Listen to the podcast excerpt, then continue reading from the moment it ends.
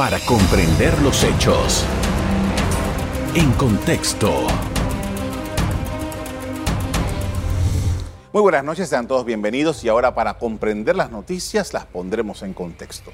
La población panameña se encuentra desde ya en la búsqueda de los futuros dirigentes del país, mientras que hay varios independientes que han presentado sus candidaturas para diferentes puestos de elección en las próximas elecciones.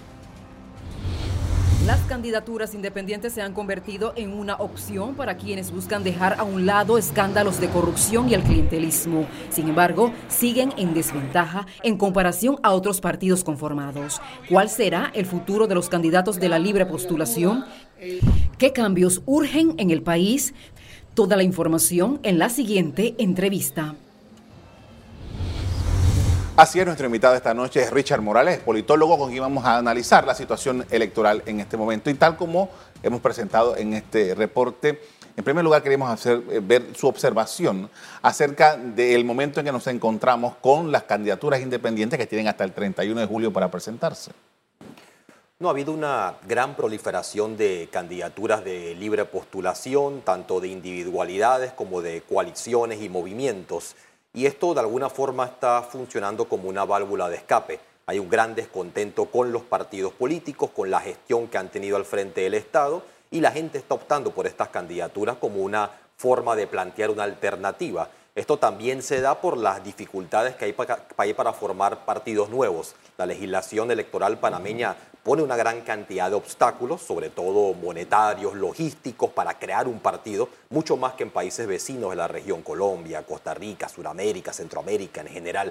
Y por eso ante esa dificultad de crear partidos nuevos, muchos han visto estas candidaturas como una opción, particularmente desde el 2014, cuando eh, previamente hubo un fallo de la Corte Suprema por la lucha que lleva adelante el profesor Jované y un movimiento, logra que se cambie la legislación para que se abran las candidaturas a la presidencia, a la libre postulación, y también se da un cambio en el, en el código electoral posteriormente, después del 2014, donde las firmas se pueden recoger de personas que estén inscritas en partidos políticos sin que eso implique una renuncia al partido. Eso facilita, digamos, el proceso de recolección de alguna forma y eso nos da todo lo que vimos en el 2019, donde esas candidaturas se han vuelto, como dije anteriormente, una especie de válvula de, de escape para todas esas individualidades o agrupaciones que no han encontrado espacio en los partidos actuales y no han optado por crear un partido nuevo o no han podido. Ahora, eh, sobre la base de, esto, ah, el, candidato a la libre postulación tiene que presentarse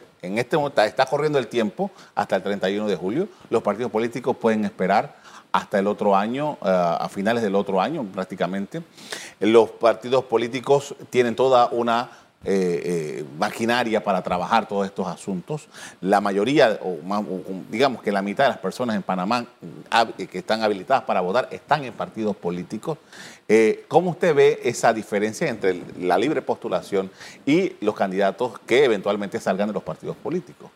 Esto de alguna forma implica una desventaja para los candidatos de libre postulación. Tenemos un sistema electoral que eh, ha sido diseñado eh, bueno, por los partidos, por figuras afines a los partidos, los partidos que han dominado la política eh, panameña y ellos han moldeado este, este sistema a sus intereses. A pesar de que hay un, un foro de reformas electorales que se reúne cada cinco años, cualquier propuesta de cambio al código electoral tiene que pasar por la Asamblea Legislativa, así que inevitablemente termina filtrado por esos intereses que nos han venido gobernando hasta este momento. Ahora, lo que eso termina haciendo, o sea, que hay una desventaja a la hora de inscribirse como candidato de libre postulación en contra del financiamiento público superior que reciben eh, los partidos, en contra de las estructuras que ya tienen, que para que las candidaturas de libre postulación sean exitosas requieren también contar con una gran cantidad de financiamiento. Así que terminamos atrapados básicamente en el mismo punto, donde el dinero termina siendo predominante no solo en los partidos políticos, sino también en las candidaturas de libre postulación.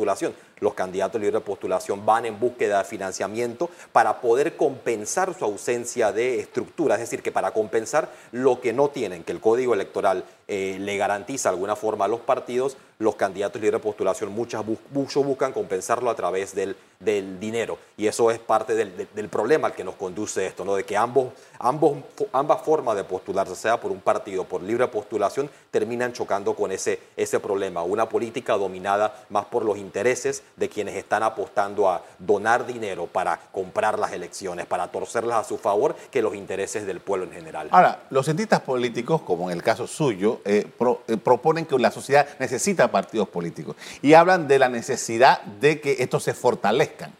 en, ese sentido, eh, a pesar de lo bien que se ve en las candidaturas a la libre postulación, para un sistema democrático, dicen los cientistas políticos, no es bueno que haya que el partido se vaya disminuyendo. ¿Cómo logramos conciliar eso en un país como el nuestro que ha tenido todos estos problemas que usted ha mencionado?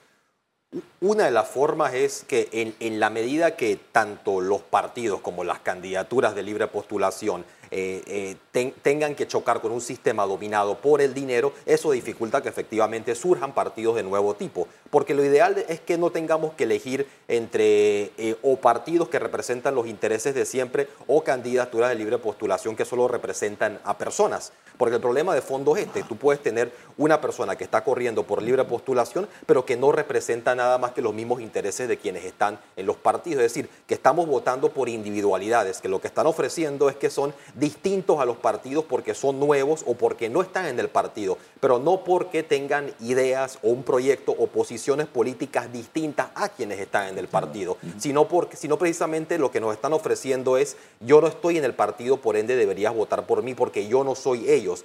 Y, pero no hay un posicionamiento claro respecto a qué tipo de proyecto eh, tienen para el país, respecto al modelo que tenemos en Panamá. Y ahí es donde tocaría que puedan responder preguntas, digamos, por ejemplo, sobre cómo creen que deberían gestionarse los servicios públicos en Panamá. ¿Deberían permanecer privatizados como están en la actualidad, deberían ser gestionados a través del Estado, quienes deben ser los dueños de nuestros activos estratégicos, canal, puertos, aeropuertos, terminales, los minerales bajo la tierra, nuestras islas, nuestras costas, nuestra energía.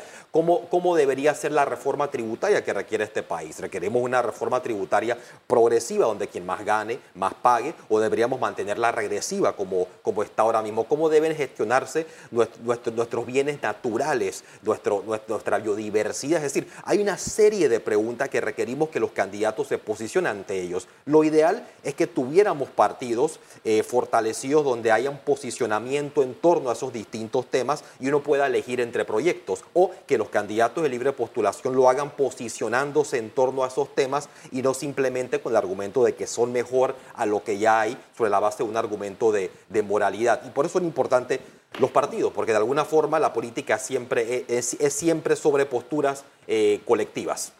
Vamos a hacer una pausa comerciales. Eh, al regreso seguimos hablando sobre eso porque eh, ha tocado un tema muy interesante. Vamos al cambio. En breve seguimos viendo En Contexto, gracias a... Juntos podemos decirle, IS a la vida. Estamos hablando del proceso electoral, nos acompaña Richard eh, Morales, que es politólogo y, eh, ok, podemos decir, no estamos debatiendo sobre los temas nacionales, no estamos debatiendo sobre las situaciones nacionales, sino que eh, estamos en la superficialidad. ¿Podemos llegar a esa conclusión? Sí, actualmente hay los debates son superficiales. Estamos discutiendo sobre las características, las aptitudes de los candidatos, sobre sus edades, pero no sobre sus posiciones en torno a los temas de fondo. Por ejemplo, cuáles son sus posicionamientos en torno a la seguridad social, a la reforma de las pensiones que requerimos. ¿Van a favorecer a los trabajadores en esa pensión, a esa reforma, a los pensionados o van a favorecer a quienes quieren privatizar la caja del seguro social? Hay una crisis de la basura en el país. ¿Qué cambio en la gestión del modelo necesitamos para la recolección de los desechos en el país? ¿Creen que se resuelve simplemente cambiando al director o esto requiere una, una, una reforma? Y ahí viene ese debate entre cómo deben gestionarse los servicios públicos, si debe ser a través de de la privatización o a través de empresas públicas que estén fiscalizadas democráticamente.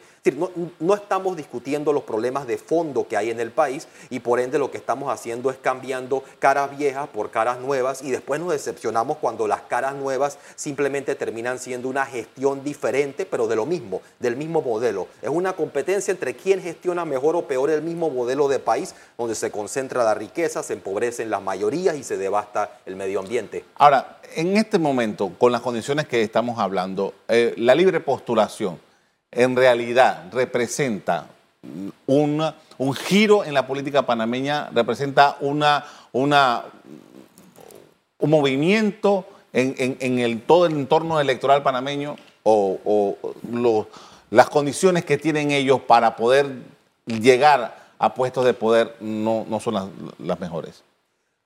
Las dentro de las candidaturas de libre postulación cabe de todo, todo tipo de individualidades, todo tipo de agrupaciones que representan distintos tipos de, in- de intereses, de, de ideas, de posiciones.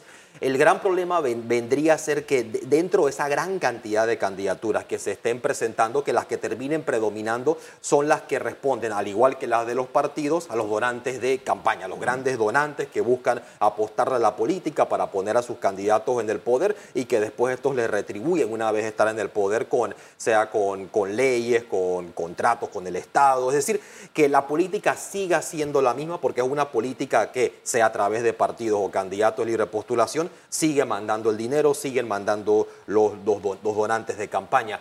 Eh, a través de libre postulación pueden haber sorpresas, pueden haber sorpresas en distintos corregimientos, en distritos, en, en- en- la asamblea, pero eso solo se va a dar en la medida que tengamos candidaturas en esos niveles que representen proyectos de país distintos, rupturistas, que no solamente estén planteando ser distinto a los que ahí están por sus aptitudes o características individuales, sino porque de- definitivamente marcan una ruptura con el modelo que quienes están en el poder ahora mismo defienden. Ahora, este modelo, me refiero, mm, el poder, eh, me, imagino que eh, va por el tema económico, va por el tema de las institucionalidades, el control de las instituciones.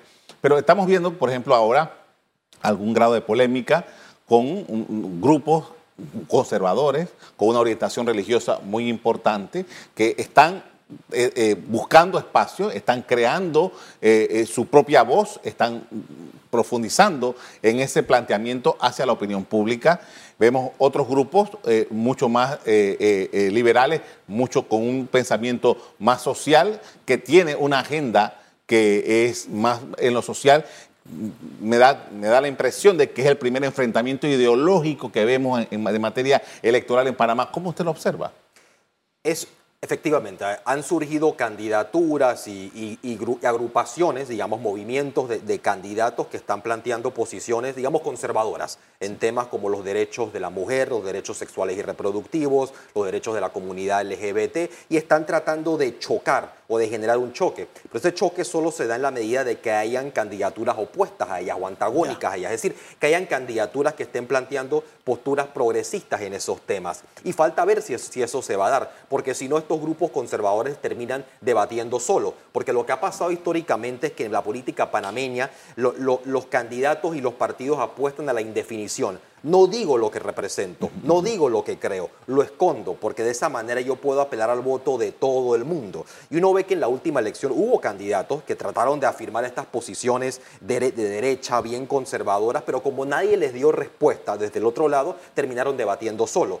Así que falta ver si es- esos intentos, digamos, de introducir alguna postura conservadora o progresista termi- termina siendo algo que cambia el debate político en Panamá o termina siendo algo meramente marginal. Es decir, si termina predominando esa política de la indefinición a la que apuestan la mayoría de las fuerzas políticas en este país. No digo lo que creo porque yo quiero apelar al voto de todo el mundo. Es una política que no es transparente, porque la gente, porque no, y la política debe ser transparente, porque así, porque es la única forma en que uno puede serle leal y honesto ante la, la ciudadanía, porque lo que uno tiene, lo que uno tiene en verdad para atraer a la política son las convicciones de uno, porque son las convicciones lo que uno busca hacer una vez uno está en el servicio público. De lo contrario, uno termina llegando al poder para hacer prácticamente cualquier cosa, queda uno con un cheque en blanco, porque si tú no dices lo que crees antes de llegar, puedes prácticamente hacer lo que quieras una vez estás en el poder de forma oportunista. Ahora, eh, saltando a al- algo que está allí, que se está hablando,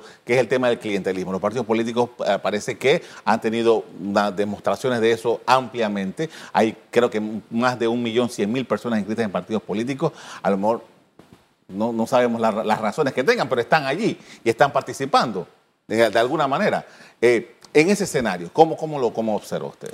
Bueno, estas redes clientelares que tienen los partidos que lo utilizan para aprovecharse de las necesidades de las personas, ofreciéndole algún tipo de prebenda a cambio de, a cambio de su voto. Eh, eso le permite a los partidos asegurarse las enormes membresías que tienen en la actualidad. Eso, esas membresías no son por la convicción de sus inscritos, de que creen en el partido, en su programa, en sus ideales, pero a la vez eso, eso lo que te demuestra es una política dominada por el dinero, porque los candidatos de a dónde sacan el dinero para ellos repartir de los donantes de campaña. Es decir, hay un clientelismo de cuello blanco, el dinero que reciben los, los candidatos, los partidos políticos, usan ese dinero para repartirlo entre los votantes y el que sea más, el que logre recaudar más dinero y repartir más dinero, termina efectivamente llevándose eh, las elecciones. Así que eh, así que ese es, el enorme obstáculo entonces que tenemos en la política panameña. El problema vendría a ser que el candidato de libre postulación, viendo el tema, operen utilizando la misma lógica.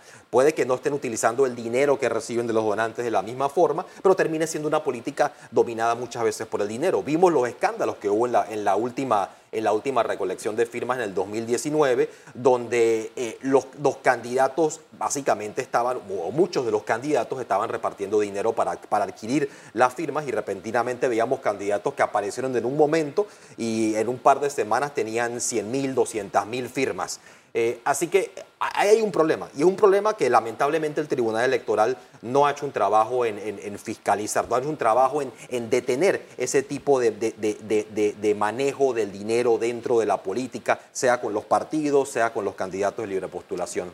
Bueno, esto vamos a hacer otra pausa para comerciales. Al regreso seguimos hablando sobre cómo se ven las elecciones próximas. Ya regresamos.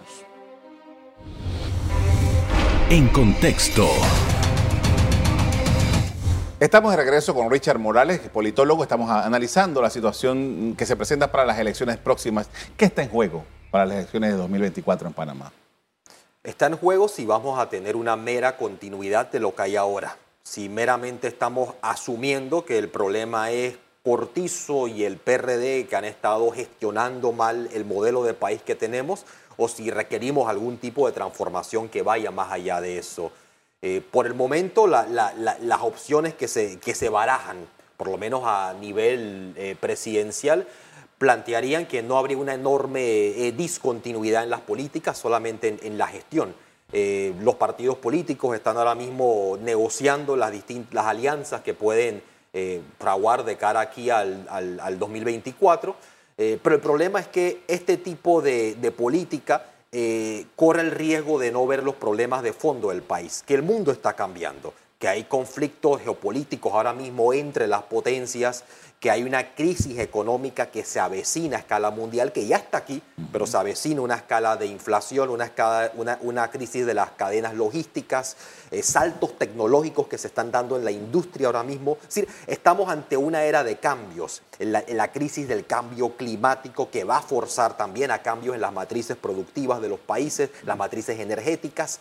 Y la pregunta es, ¿qué, están, qué van a plantear? Los candidatos, qué van a plantear los partidos de cara a esos cambios que se avecinan. Se requiere visión de futuro, se requiere una discusión que vaya más allá de los problemas inmediatos que estamos viendo. No podemos quedar atrapados simplemente en los intercambios del dime que te diré entre diputados en la Asamblea o entre presidentes de, de los partidos políticos con sus integrantes. Necesitamos pensar en los grandes problemas que tenemos en Panamá y en los desafíos que tenemos hacia adelante. Y en qué cambios tenemos que hacer en nuestro modelo, cómo podemos reconducir nuestra economía, cómo podemos hacer que se industrialice, cómo podemos hacer para que seamos más que un país que se dedica a mover mercancías de un océano al otro, para un país que se dedica a aprovechar el conocimiento para desarrollarse de una forma que sea beneficiosa para su, para su población, para su pueblo. Son discusiones que tenemos que tener, pero si esa discusión no se está, no se, no se está dando dentro de, eh, dentro de las principales fuerzas políticas del país, a lo que apunta es que vamos a seguir dentro de esa lógica de una, de una continuidad de lo existente, pero dentro de esa lenta descomposición que hemos ido viviendo. Ahora, la política en Panamá es bastante pragmática. Los políticos son enteramente pragmáticos.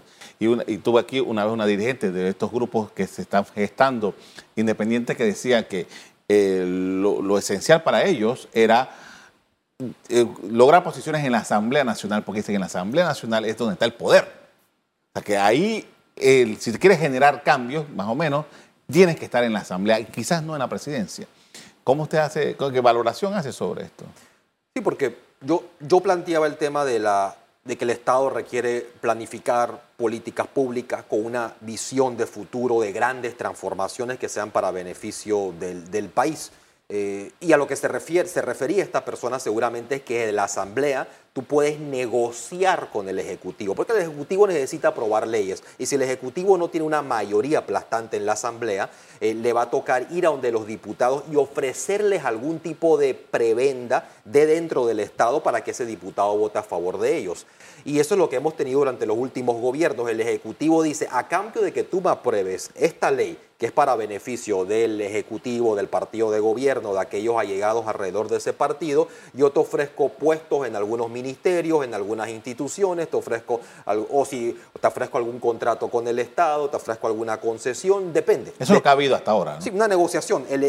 y por eso muchos, muchos, muchos presidentes y ministros se sienten chantajeados por la Asamblea, porque básicamente tienen que negociar con la Asamblea eh, la aprobación de sus, de sus, de sus proyectos de ley. Ahora, claro, eh, los diputados pudieran eh, pensar, pensar lo mismo del, presidente. Bueno, es que él quiere aprobar una ley que, lo, que va a beneficiar a los sectores allegados a él. A cambio de esa ley, yo quiero que tú me des algo a mí también. Así que terminamos con un, un Estado que es como una especie de gran mercado, ¿no? Donde están constantemente negociando y tratando de llegar al precio adecuado para una ley. Eh, cuánto tú tienes que darle a los diputados para que ellos aprueben esa ley eh, y eso los diputados lo van a calcular en función de cuánto ellos creen que se van a beneficiar los ministros o el presidente de la aprobación de esa ley. Y por eso uno, ve choques incluso dentro del partido de gobierno entre ministros y diputados. Esos son choques porque están básicamente espacios. Una vez llegan a una negociación, la pelea desaparece. Porque no era una discusión de fondo, no era, no era una discusión sobre la política comercial del país o sobre la política exterior de Panamá o la política social. Era una discusión sobre cuántos espacios tienen que abrirle dentro del Estado a los diputados para que estén a favor de ese proyecto. Usted fue precandidato presidencial eh, del partido FAT en la, experiencia anterior eh, electoral panameña. ¿Cuál es su visión ahora? ¿Usted qué piensa intervenir nuevamente en, términos electorales? Yo mantengo mis, convicciones de que debe hacerse una política de que está, que está al servicio del pueblo, que está al servicio de los trabajadores, que está al servicio de la transformación de nuestro país de cara a esos grandes desafíos que enfrenta la humanidad. Yo estoy actualmente reflexionando sobre la, coyuntura eh, de cara a ver si participo dentro del momento electoral, ¿no? Porque yo creo que lo, importante a la hora de, sopesar la intervención de uno es si esa intervención, si esa participación va a contribuir a generarle un mayor acumulado de poder a nuestro pueblo, a nuestros trabajadores, a lograr definitivamente avanzar en esas grandes reivindicaciones que ha tenido nuestro pueblo y a los que a los gobiernos que hemos tenido nunca han dado respuesta. Una de las cosas que decía, por ejemplo, varios dirigentes del FAD en su momento era que, que al, al, pueblo de Panamá había que prepararlo, prepararlo en la dinámica democrática de acuerdo con sus concepciones ideológicas. Eh, ¿Qué pasa con ese pueblo de Panamá? Todavía no está preparado. Hay, muchos hay muchos factores ahí, pero definitivamente ese elemento de, la conciencia es importante. Es decir, conciencia de la, de la raíz de los problemas que estamos enfrentando.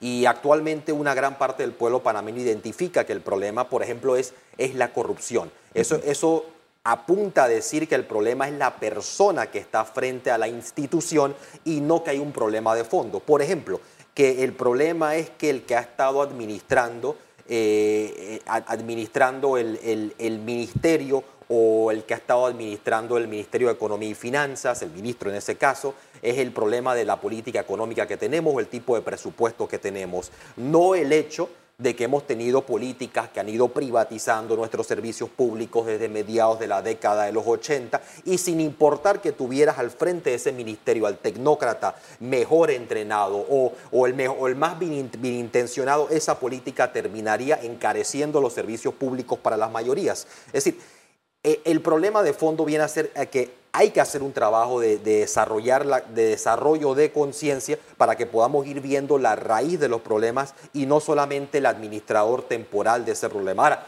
¿cómo se desarrolla esa conciencia? Sería la, pregunta inevitable. Y eso inevitablemente solamente puede hacerse a través de la organización y la movilización popular que los movimientos populares estén dispuestos a dar la batalla en las calles, en, las comunidades, en los distintos espacios, para, para ir develando a través de ese proceso la verdad de lo que estamos viviendo y no nos quedemos en la superficie y podamos ir a la raíz de los males que nos están afectando. Le agradezco mucho por habernos acompañado esta noche para hablar de estos temas. Muy amable. Agradecido. A ustedes también quiero darles las gracias por haber sintonizado el programa esta noche. Los invito, como siempre, para que sigan en la sintonía de EcoTV. Buenas noches. Para comprender los hechos. En contexto. Revive este programa entrando al canal 1 de BOD de Tigo.